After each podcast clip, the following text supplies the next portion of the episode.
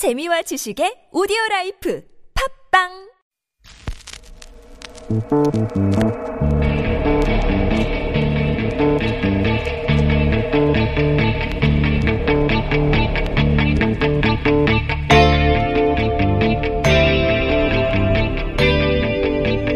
안녕하십니까.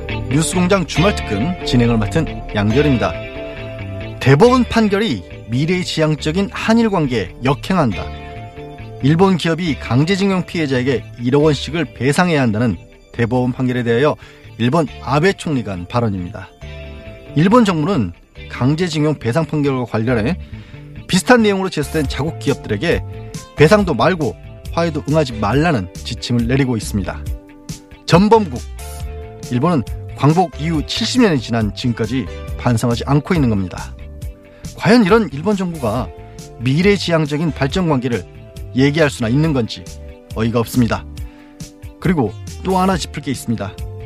국내에서 진행된 소송이 무려 13년 8개월이나 걸리면서 그 사이 피해자 대부분은 세상을 떠났습니다. 혼자 승소 결과를 보니 슬프고 마음이 많이 아프다. 강제징용 피해자이신 95살의 이춘식 선생님께서 승소 판결을 받고 나서도 서럽게 눈물을 흘리며 남기신 한마디입니다. 강제징용 재판 시연에 사법농단이 개입한 의혹이 짙습니다. 관련 의혹의 철저한 진상조사 그리고 책임자에 대한 처벌 중요합니다. 그래야 우리가 일본에 좀 더 당당해질 수 있지 않을까요? 11월 3일 토요일 뉴스공장 주말특근 시작합니다.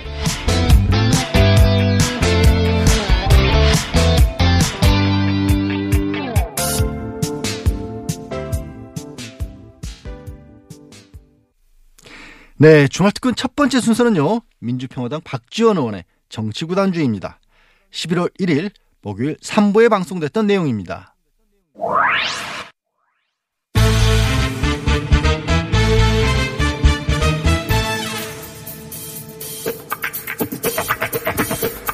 (14단) 박지원 의원 나오셨습니다. 안녕하십니까. 안녕도 하고 못하기도 하고 아, 그래요? 오락가락이 보통은 안녕하거나 못하거나 둘 중 하나신데 오늘 요즘 오락가락 하십니까? 왜냐하면 제가 우선 안녕한 것은 예. 제가 뭘 하겠어요. 김여정이 미국 간다 예. 했을 때 김영철이 갈 것이다. 예. 그때 뭘 하겠어요. 공장장이 뭘 알아야 저하고 방송을 함께 하지 진짜 내가 심각하게 생각 아직 확정은 안 됐지 않습니까, 근데. 김영철이 간다니까요. 그래요? 그러나 예. 진짜로 원하는 것은 김여정이 가면은 최고입니다. 근데 왜 못 가는 겁니까, 그럼?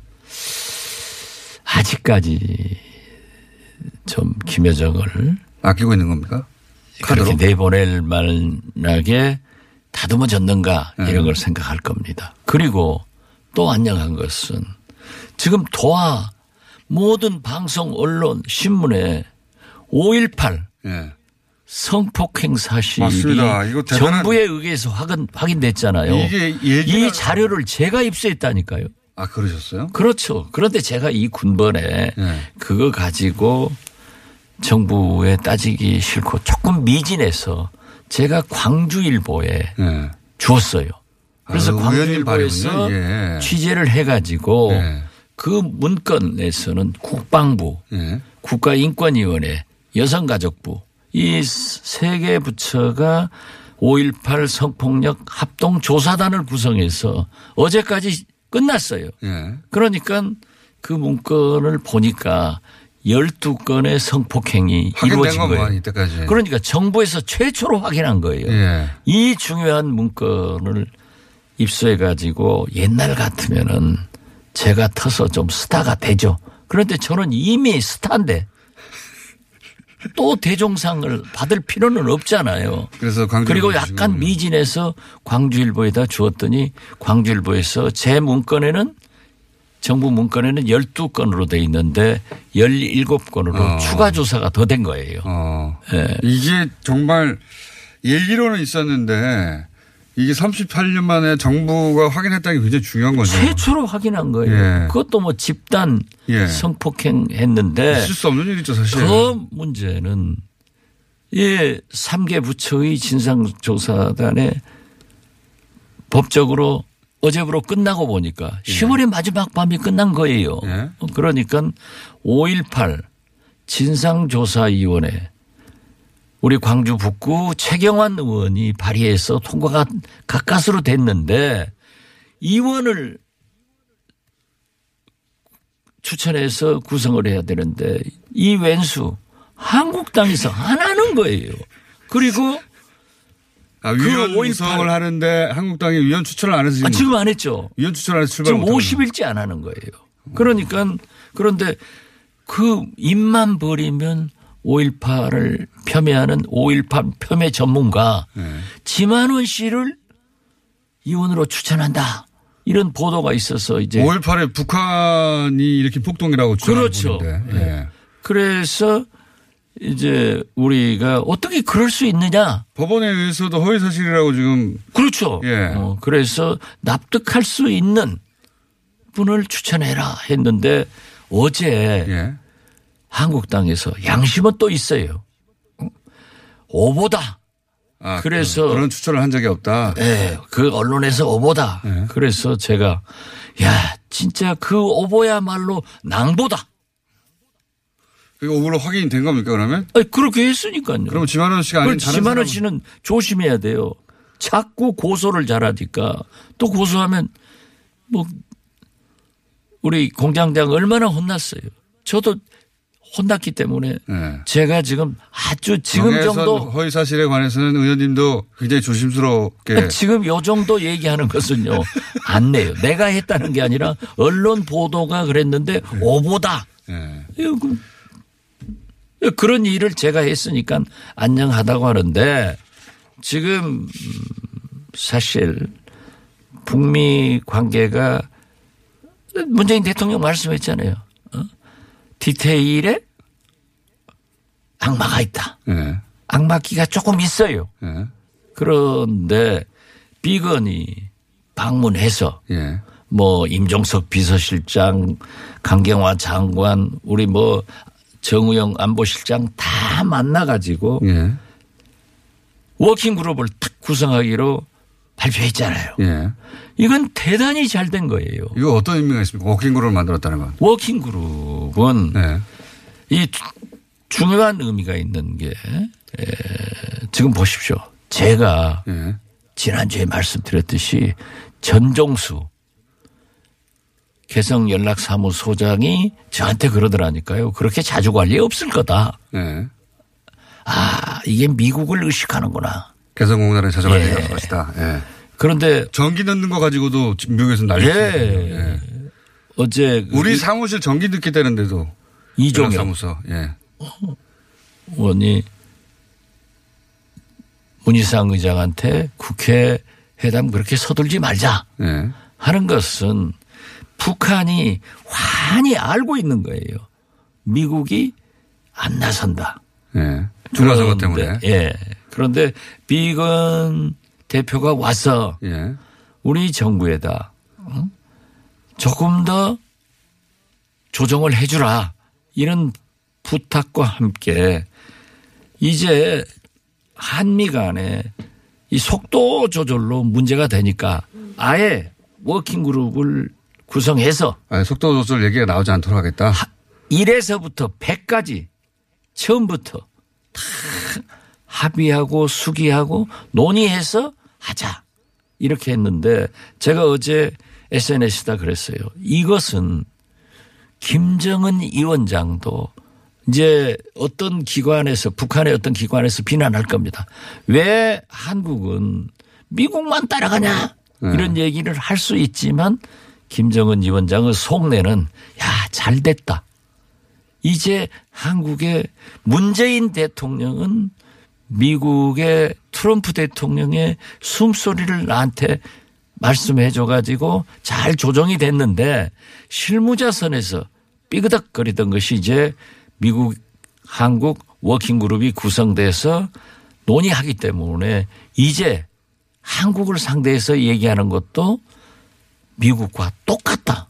그래서 속으로는 굉장히 좋아할 거예요. 그러니까 그 워킹그룹의 의미는 실무자산에서 속도 차이가 있는 것이 겉으로 드러나는 것을 없애주고 그리고 그게 워킹 그룹이기 때문에 북한이 우리한테 말하는 게 곧 미국한테 말하는 것이 되는 그런 효과를 만들어낼 것이다. 그렇죠. 역시 네. 저보다 지금은 더 잘했어요. 정리는 짧게 잘합니다. 제가. 어. 그러니까 이렇게 오랫동안 음? 인기 프로를 진행하는 것 같아요. 갑자기 또 인정을 해 주시고. 자, 그, 5.18 문제는 그 의원님의, 어, 문건 확보로 시작된 건 처음 알았습니다. 큰일 하신 거고요, 사실. 그렇죠. 야, 큰일 하신 겁니다, 진짜. 저도 아주 뿌듯하게 생각했어요. 그게 이제 정부에서 공식 확인됐고, 이제 반드시 찾아내야죠. 가해자들을 이제. 이렇게 됐습니다. 아니 그러니까 예. 문제는 오늘이라도 한국당에서 진상조사위원 합당한 사람을 세 분만 내놓으면은 이제 거기에서 2년간 예. 진상조사를 할 수 있어요. 알겠습니다. 그러면 백일화에 드러나는 겁니다.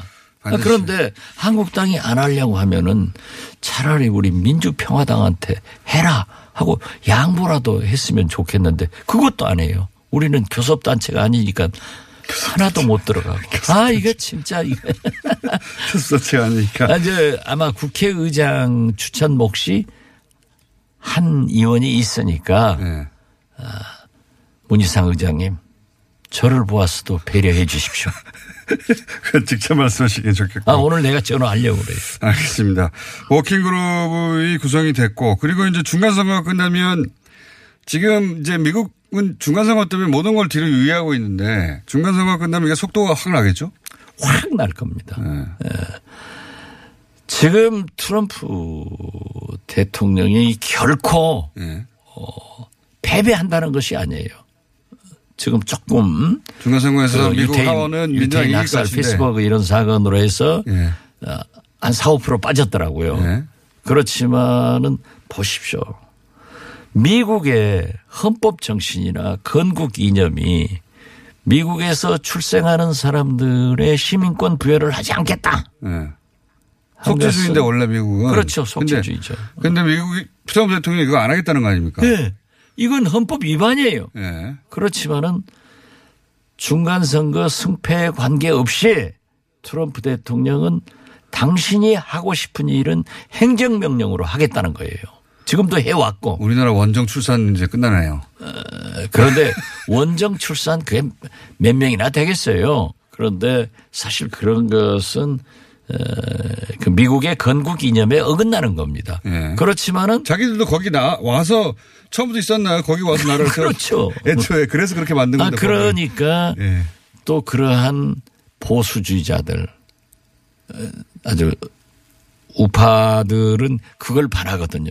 그러니까 선거에 자기 팔을 완전히 결집시켜서 저는 중간선거도 상원에서는 이긴다는 분석, 하원에서도 그 의석수를 줄어들 것이다, 뭐. 줄어들 것이다 이렇게 하는데 관계없이 관계없이. 트럼프 대통령은 바로 미국 속성상 대통령 선거로 들어가기 때문에 그렇죠.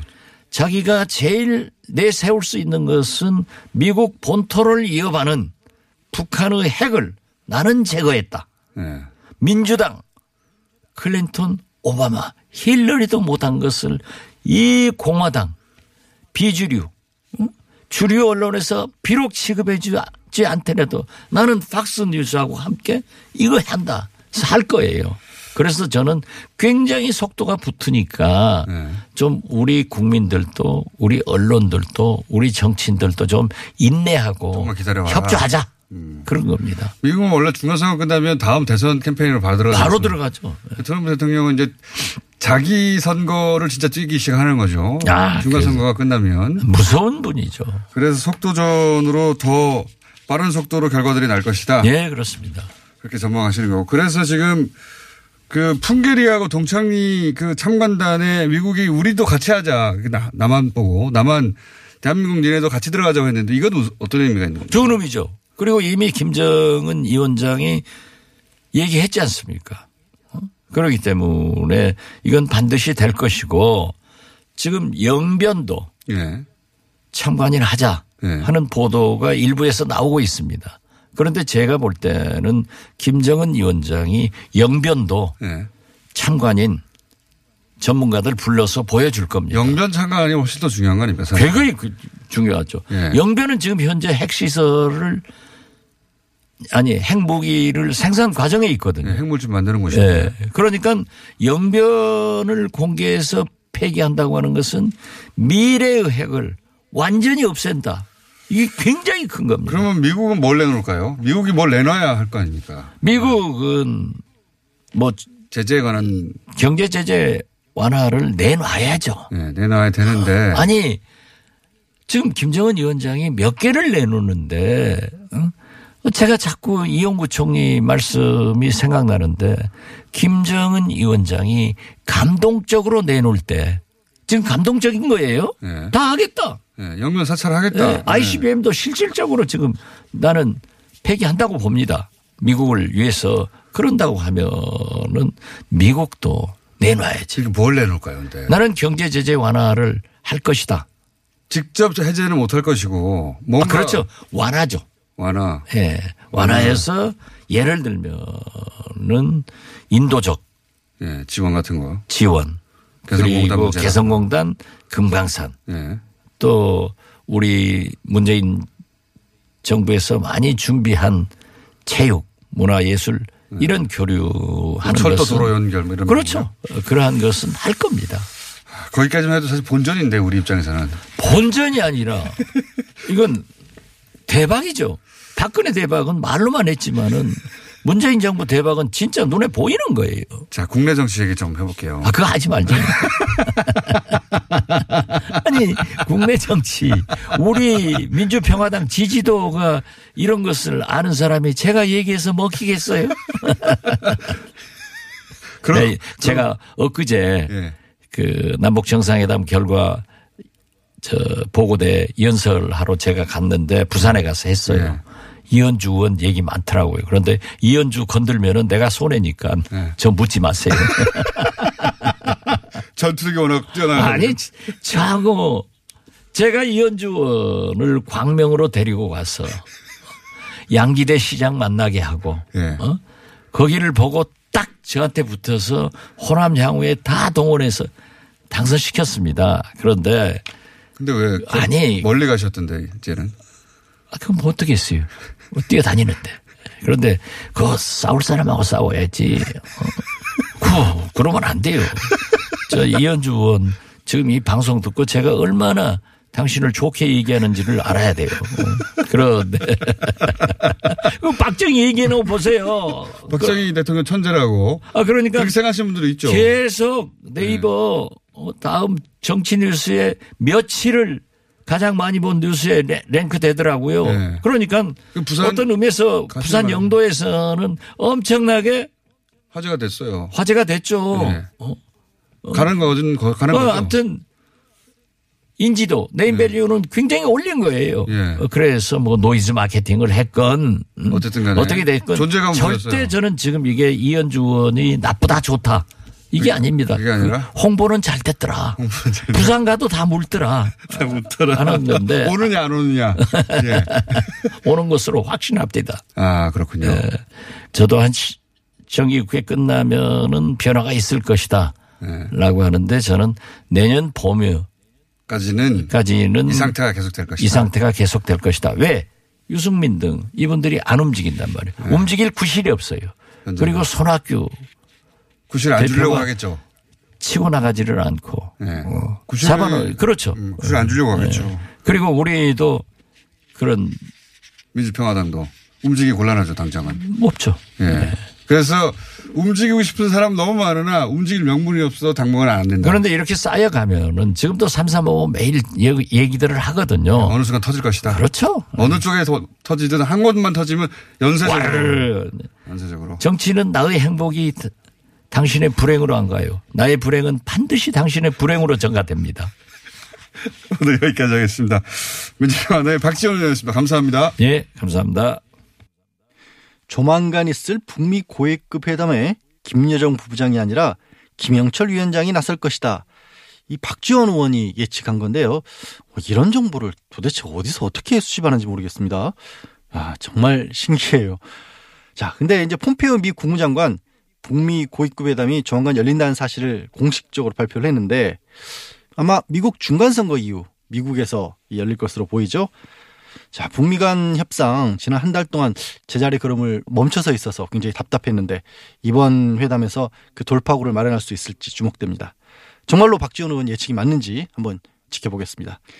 네, 청와대는요, 이 북미 정상회담 정말로 연내 개최가 무산이 되더라도 김정은 위원장이 서울을 답방하는 것은 그대로 연내 이루어질 수 있다라는 기대를 내비치고 있는데 뭐 김정은 위원장 답방하는 것과 북미 대화는 무관하다 아니면 오히려 김정은 위원장이 답방을 해야 북미 대화가 성사될 수도 있다 이런 기대를 하는 것으로 보입니다. 그나저나 11월, 12월 2018년 마지막 두 달이 정말 이 한반도 정세의 주요 분수점이 될 것으로 보이네요. 네, 주말 특근 두 번째 순서는요. 이름이 많이 귀에 익죠? 추상미. 이젠 배우가 아니라 감독이십니다. 이 영화 폴란드로 간 아이들을 연출한 추상미 감독 인터뷰입니다. 10월 31일 수요일 4부에 방송했습니다.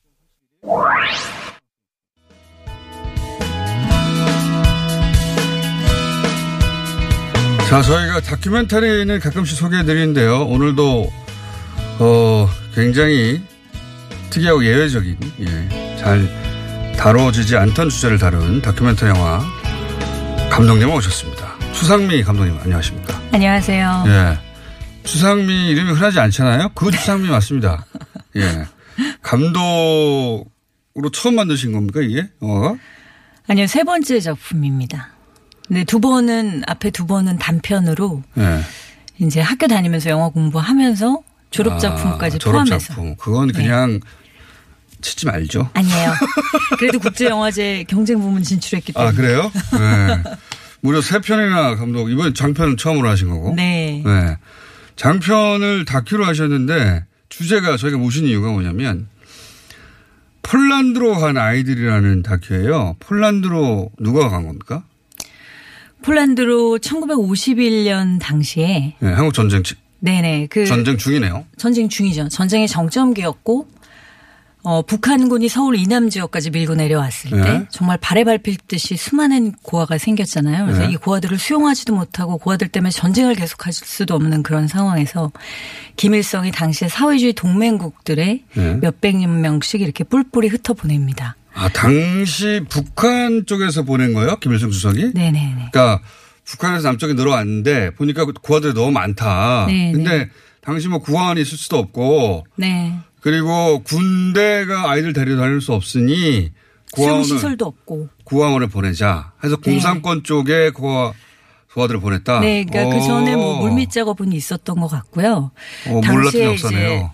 어, 사회주의는 모두 다 형제다라는 그 캐치프레이즈가 있었고, 그래서 뭐 러시아, 헝가리, 불가리아, 루마니아, 폴란드, 동독, 몽고까지 갔어요 아이들이. 오. 그래서 총 인원은 한 수천 명이 됐던. 근데 그때 북한군이 내려와서 점령했던 지역에서 고아들을 보냈으면 남쪽 북쪽 고아 모두 다 포함되는 거 아닙니까? 그러니까 그건 제가 사실 서울에서만 리서치할 때는 그냥 북한 전쟁과라고 순수하게 생각을 했는데 전쟁. 예. 폴란드 가서 이 폴란드 국영 TV 요란타 크리스토 바타라는 전 기자가 이걸 3년 동안 추적을 해가지고 어. 관련된 소설과 30분짜리 다큐를 만들었어요. 어. 2006년도에.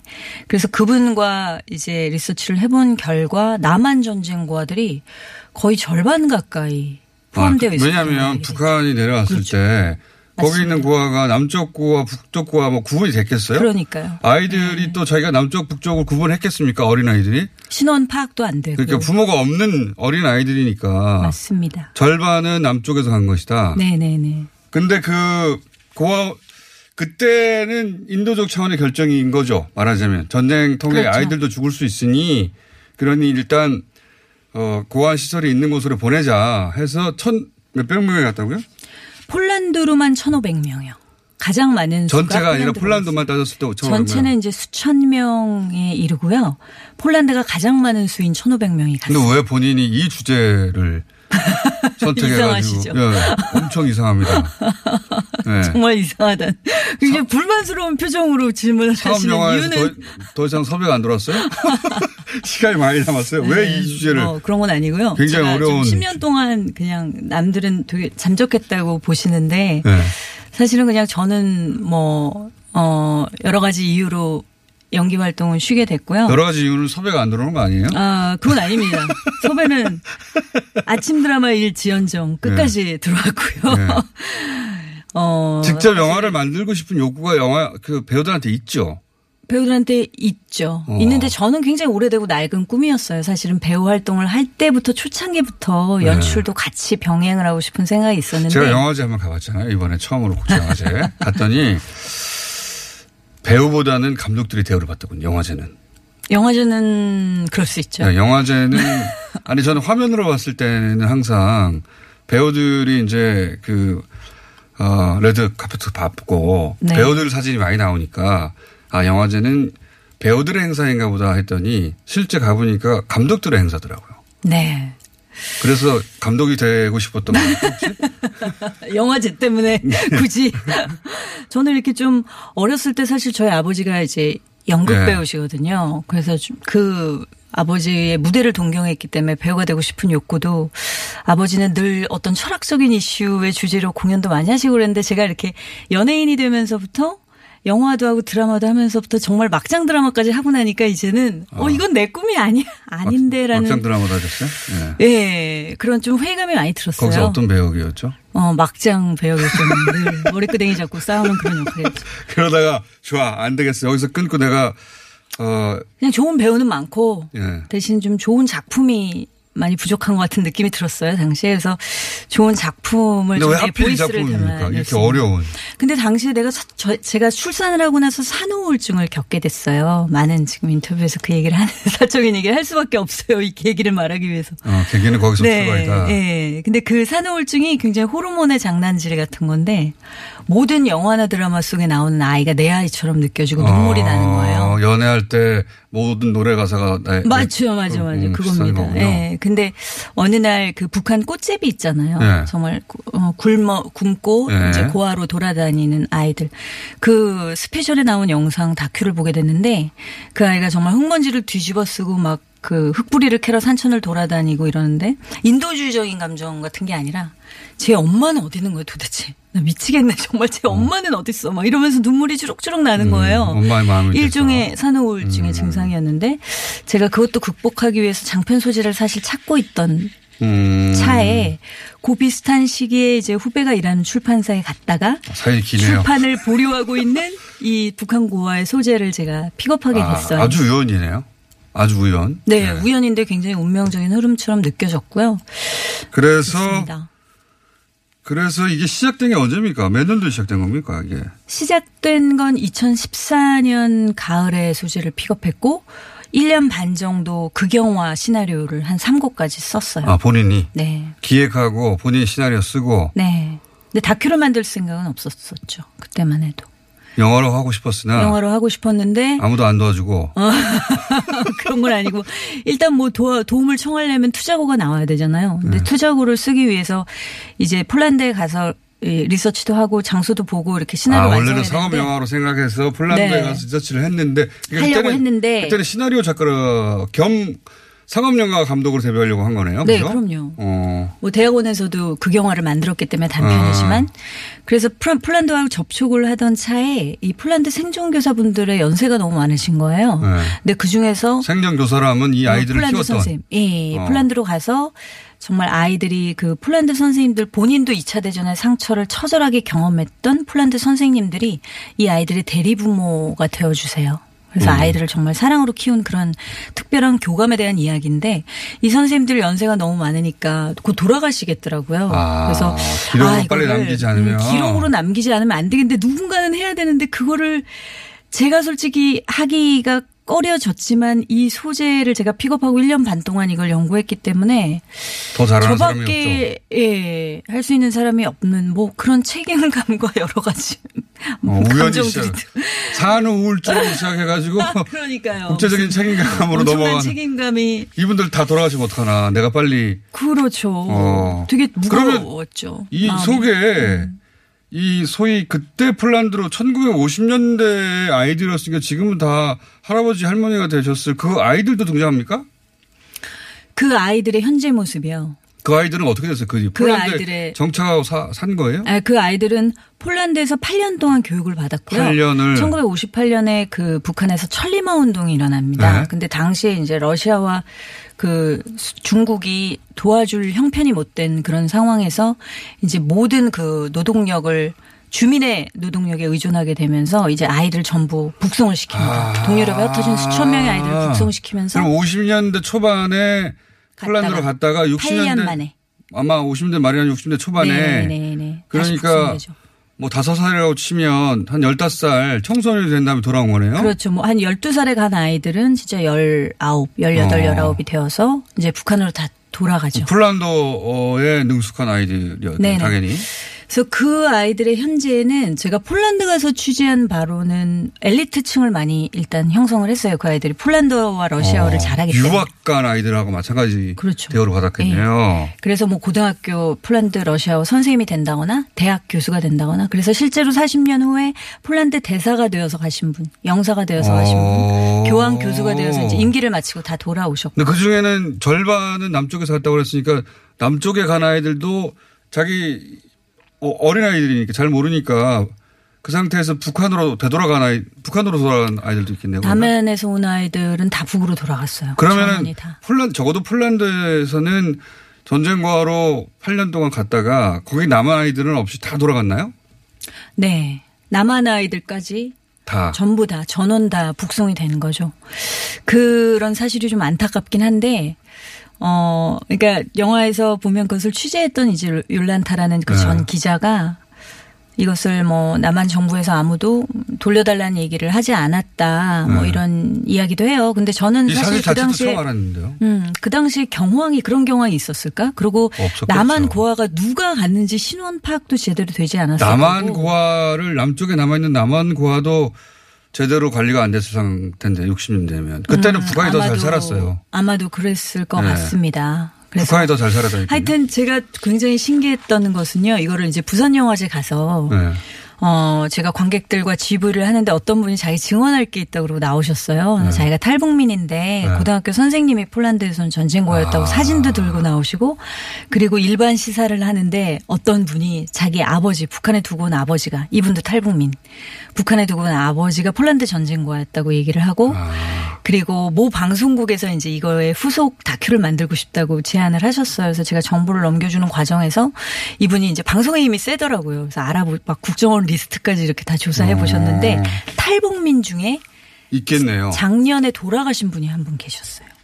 근데 아, 그 폴란드에 고아로 갔던 분 중에 네네네. 탈북한 사람이 있는데 그분을 만나러 갈때 돌아가셨다고. 예, 아. 돌아가셨는데 너무 안타까운 게 이분이 가남으로 돌아가셨는데 돌아가시기 몇 년 전에 폴란드로 이민을 가려고 했다라는 아, 예. 얘기를 들은 거예요. 그러면서 아 진짜 고향이라는 것은 어떤 장소나 지명이 아니라 자기를 사랑해 준 사람들의 기억이 있는 곳이구나 그런 마음도 여기 들었고 보니까 감독도 하고 나레이션도 다 하셨던데 제작비가 모자라. 북치고 장구치고 제작비가 모자라서 그랬죠. 아, 근데 좀 그럴 수밖에 없었던 이유는 이게 극영화를 리서치하는 극영화에 만드는 제작 과정 단계 그 중간을 뚝 떼어서 보여주는 다큐거든요. 네. 그러니까 한 감독이 극영화를 만들기 위해서 폴란드로 가서 리서치하는 과정을 그대로 아, 노출한 원래는 다큐. 극영화를 하기 전에 준비 작업으로서의 다큐였던? 그렇죠. 그래서 어. 그 극영화를 한다는 게 사전에 전제가 되어 있는 다큐를 보시면 아시겠지만 그래요. 그래서 음. 감독인 제가 presenter를 할 수밖에 없는 상황이 그 기획도 하고 프레젠테이션도 하고 장사도. 하고 나레이션도 돈- 하고 없고. 촬영도 돈도 하고 없고. 맞습니다. 돈도 편집도 없고 하고. 편집도 해보셔서 아시잖아요. 그 굉장히 어려운 이거 후반 작업이 더 길었죠. 네네네. 2년 걸렸어요, 후반이. 예, 돈이 없으니까 그래요. 그것도 그랬고요. 정말 2017년에는 깜깜하더라고요. 작품을 그냥 땅 속에 묻을 뻔 했습니다. 시국이 너무 안 좋아서. 그렇죠. 지금 지금 정도의 남북 상황이 아니었으면 이 영화도 주목을 못 받았겠네요. 그- 그 개봉관을 몇 개나 잡으셨어요? 어, 개봉관이 서울에 한 40여 개 잡혔고요. 40여 개로 많이 잡혔네요. 다 치고는. 근데 다 새벽이죠, 근데. 극장 수가 문제가 아니라 조조. 조조. 조조는 아닌데요. 예, 아니면 점심시간. 저녁 시간대가 없어요. 그래서 어, 그러니까. 이제 직장 다니시는 분들이 좀 많이 봐주셔야 하는데. 야, 좋은 극장이네 하고 보면 점심이야, 점심. 오후 1시에 어떻게 보라는 거야, 낮에. 뭐 이런 거. 오후 4시 좀 아니면. 안타깝죠. 조조는 없어요? 조전업과 한 11시 때들은 있는 11시나 1시나 그나마 조절하면 볼 수 있는데 여러분들의 성원으로 극장이 더 활짝 문을 열 수 있습니다. 음. 폴란드로 간 아이들로 첫 장편을 상업 영화 대신 다큐로 하신 막장 배우까지 하신 그러나 이제는 앞으로 감독으로 쭉 달리신 수상미 감독이었습니다. 감사합니다. 감사합니다. 폴란드로 간 아이들입니다. 내일 뵙겠습니다. 안녕.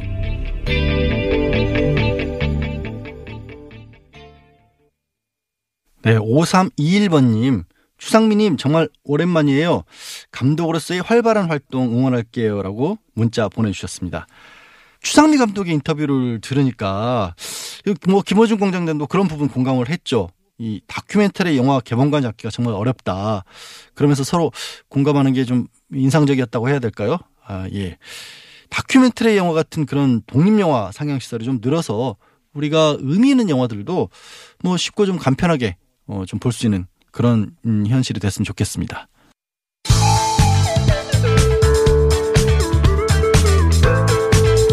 뉴스의 깊이가 다릅니다. 최고의 뉴스 생산자 김어준입니다.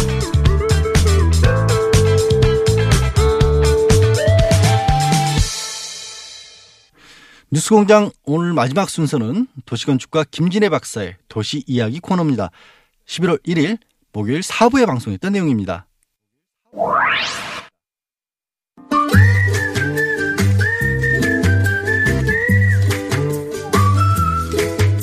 도시건축가 김진애 박사님 나오셨습니다. 네, 안녕하십니까. 안녕하세요. 예. 오늘은 무슨- 오늘은 김진애의 도시 이야기가 아니라 김어준 공장장의 도시 이야기입니다. 무슨 얘기? 그동안 문재인 대통령 따라잡기 하면서 세계 도시를 다녔는데 이제는 이제 예. 김어준 공장장 따라서 세계 도시를 한번 가보려고 런던에 다녀, 다녀오신 아, 얘기를 런던이요? 해주십시오. 러- 런던 영화제 정말 전만 찍고 왔어요. 영화제만. 참석하고 왔는데. 근데 러- 와, 뭐 그렇다고 런던을 처음 가신 건 아닐 테고. 런던을 많이 갔죠. 그렇죠. 예, 그러니까 예. 런던 영화제가 어떤 분이나 좀 왜 또 초대식이나 받는 이런 사람이 됐는지. 잘 모릅니다. 그건 세계- 초대 세계- 한쪽의 마음이죠. 세계 도시에서 저는 런던에서 초대 한 번도 못 받아봤는데. 초대 한쪽의 마음이니까 물어보진 않았어요. 왜 저를 초대했냐고 바쁜 와중에. 네. 예. 근데 이제 그 다큐멘터리 부문이 처음 생겼고 네. 거기서 어, 이 세월호를 다룬 다큐를 주목을 했고. 네. 예. 그래서 가서 이제 보통 감독만 부르는데 이 영화가 이제 특별하게 만들어졌지 않습니까? 네. 시민들의 참여에 의해서. 그래서 아마 제작자도 같이 불렀, 불렀 던 것 같아요. 네. 그래서 가서 어떠셨어요? 가서 잘하고 왔습니다, 저는. 영어로? 영어로? 아니요. 한, 그 통역, 통역이 있는데, 네. 예, 통역을 통해서 했고, 어, 물론 다 알아들었습니다. 영어 친구들은 제가. 예, 다 알아듣고. 그리고 런던 그, 그, 그 영화제가 열리는 그 지역이 아주 조금 특수 특정한 아주 특수한 지역이죠. 특수하다기보다는 뭐랄까 도심 한가운데죠. 피카디. 한가지 한가지고 지고 거기 엄청나게 이제 영화관들이 모여 있고 맞습니다. 극장들 예. 모여 있고 극장의 중심가죠, 중심가. 네네. 예. 저기 저도 거기 가가지고선 저기 뮤지컬 한번 본 적이 있는데 피카디리 서커스라고 이제 런던의 도심 한가운데라고 보시면 되는 그 상징적인 곳. 네. 거기서 뭐 걸어서 30초?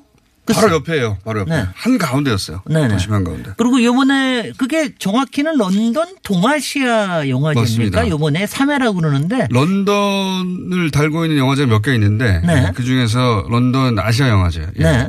근데 요번에 동아시아 영화제에서 어, 우리나라 사람 둘이 또 주연 배우상을 탔어요. 이제 그 나- 남성은 김윤석, 네. 예, 여성은 김윤석. 한지민. 그두 사람하고도 같이 노, 노셨어요. 한지민 배우는 제가 본 적이 없고요. 네. 김윤석 배우는 봤습니다. 네. 그 뭡니까 어 베트남 국수 먹으러 가는데 그분이 먹으러 갔고 예.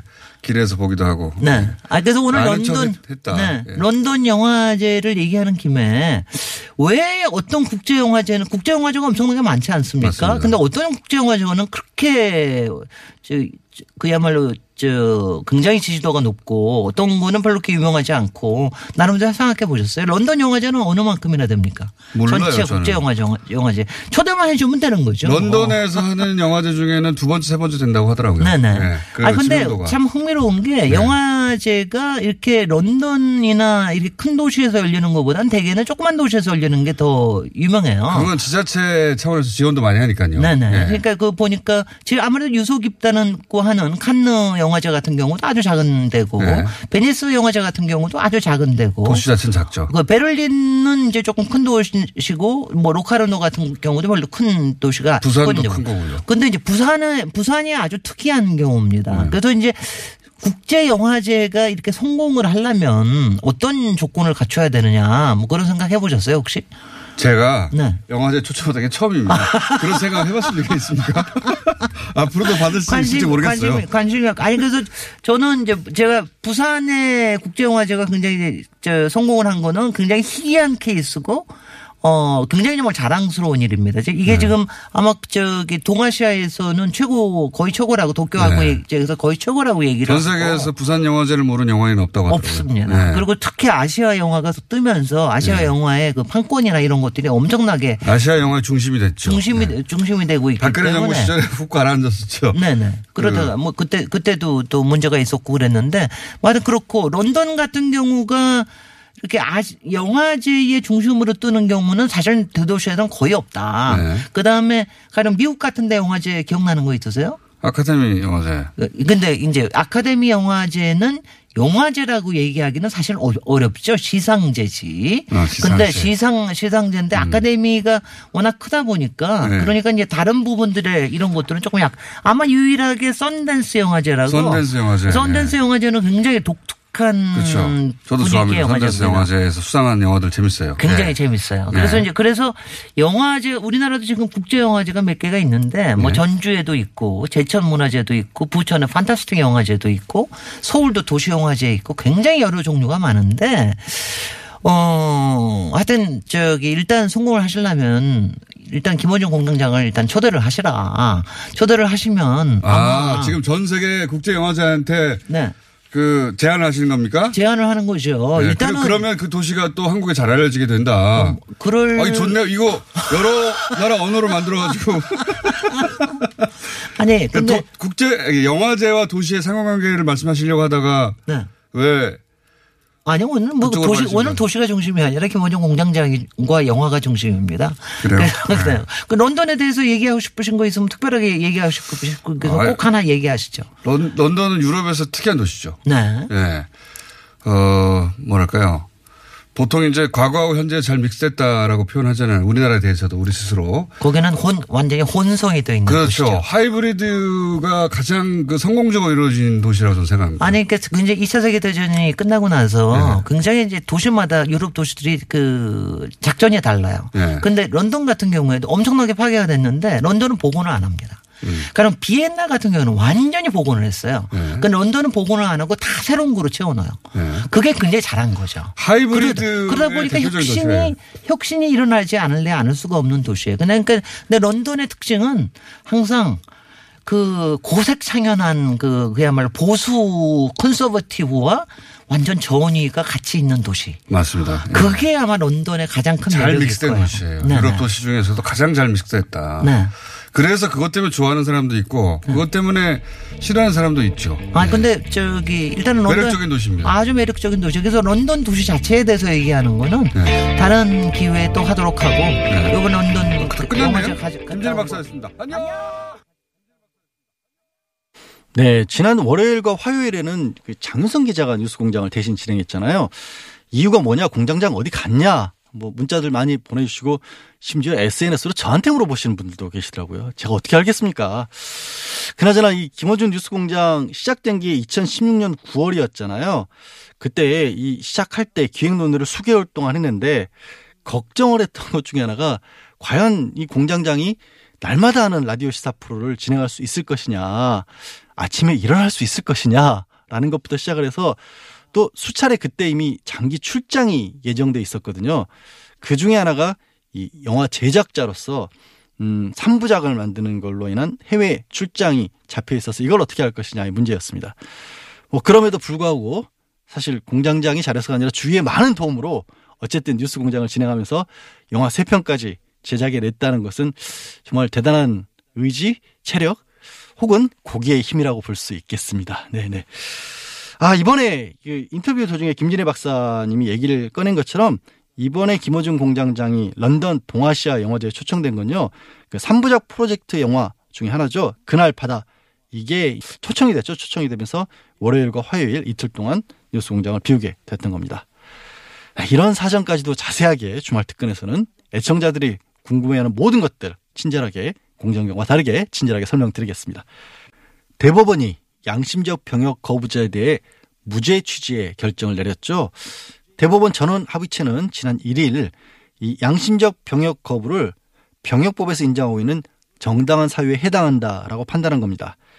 양심적 병역 거부제에 대한 유무죄 판단이 14년 만에 바뀐 건데요.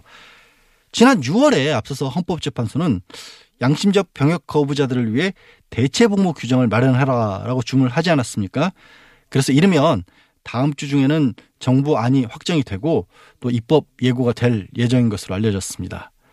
현재까지 나온 정부안은 교도소나 소방서 같은 곳에서 현역 병사의 두 배, 그러니까 36개월 정도 복무하는 방안이 유력하다라고 언론들은 보도를 하고 있는데요. 이 대체 복무의 기간 그리고 어디서 어떤 곳으로 근무할지 방식 어떻게 어떤 정도가 적절하다고 우리 청취자 여러분도 보실까요? 음, 병역 기피 수단으로 악용되는 것도 맞고 또 국민 정서도 잘 고려하는 그런 합리적인 기관과 방식으로 대체 복무안이 만들어지기를 기대해 봅니다. 뉴스 공장 주말 특근 오늘 준비한 순서는 여기까지입니다. 고맙습니다.